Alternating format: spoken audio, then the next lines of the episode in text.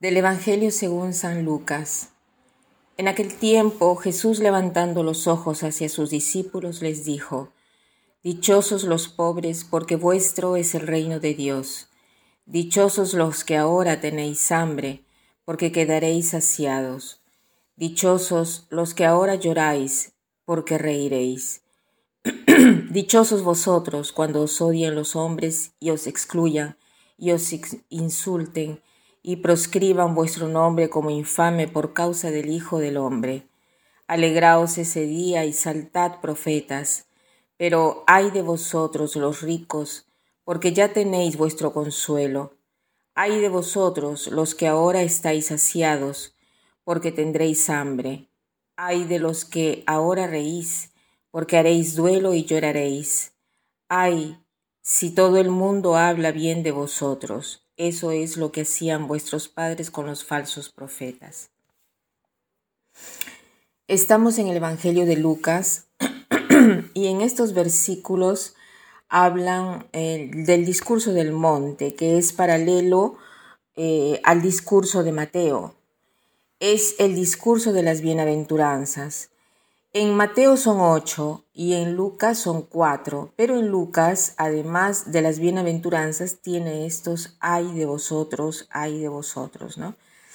La diferencia es que mientras Mateo habla en tercera persona al plural, aquí Lucas habla en la segunda persona al plural, dice bienaventurados ustedes, ¿no? No es como Mateo que dice bienaventurados los que, ¿no? Estas afirmaciones de Jesús parecen extrañas porque Jesús dice, Bienaventurados ustedes pobres, porque de ustedes es el reino de los cielos, ¿no?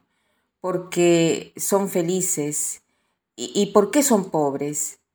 Eh, se necesita tratar de entender la lógica que está detrás de todo de esto, de, de estas afirmaciones. Dice, bienaventurados ustedes pobres. No dice pobres de espíritu, sino pobres porque de ustedes es el reino de los cielos.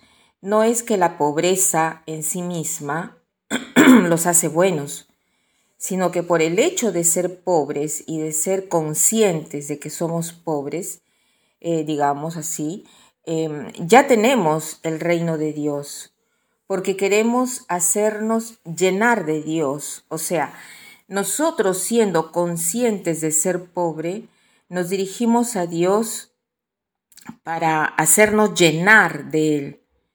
Si yo no soy consciente de mi pobreza, no me dirigiré a Dios porque me siento autosuficiente, me siento potente ante Dios. Dios para mí no me sirve, yo lo puedo todo, ¿no? Y Dios no existe para mí. El pobre, en cambio, no teniendo nada, puede donarse a sí mismo y donándose a sí mismo, está lleno de amor y entra a formar parte de la vida de Dios y es suyo el reino de Dios, porque el reino de Dios, ¿qué cosa es? El reino de Dios es el reino del amor. El reino al cual nos aferramos negándonos, el hombre viene amando y si como el pobre no tiene otra cosa que donar, entonces el pobre logra amar y participa de esta vida de Dios. Entonces, preguntémonos, yo me siento rico, soy consciente de mi pobreza o pienso de ser autosuficiente. Logro pedir ayuda a Dios y comprender que Él es mi única riqueza. Y si estoy unida a Él, entonces puedo hacer todo. De otra manera, mi pobreza es el espacio para hacer entrar a Dios dentro de mí. Hagamos hoy el propósito de hablar de tú a tú con nuestro Creador y pidámosle de ser cada día más conscientes de nuestra pobreza y de la necesidad que tenemos de Él. Tratemos de encontrar tiempo durante el día para estos momentos.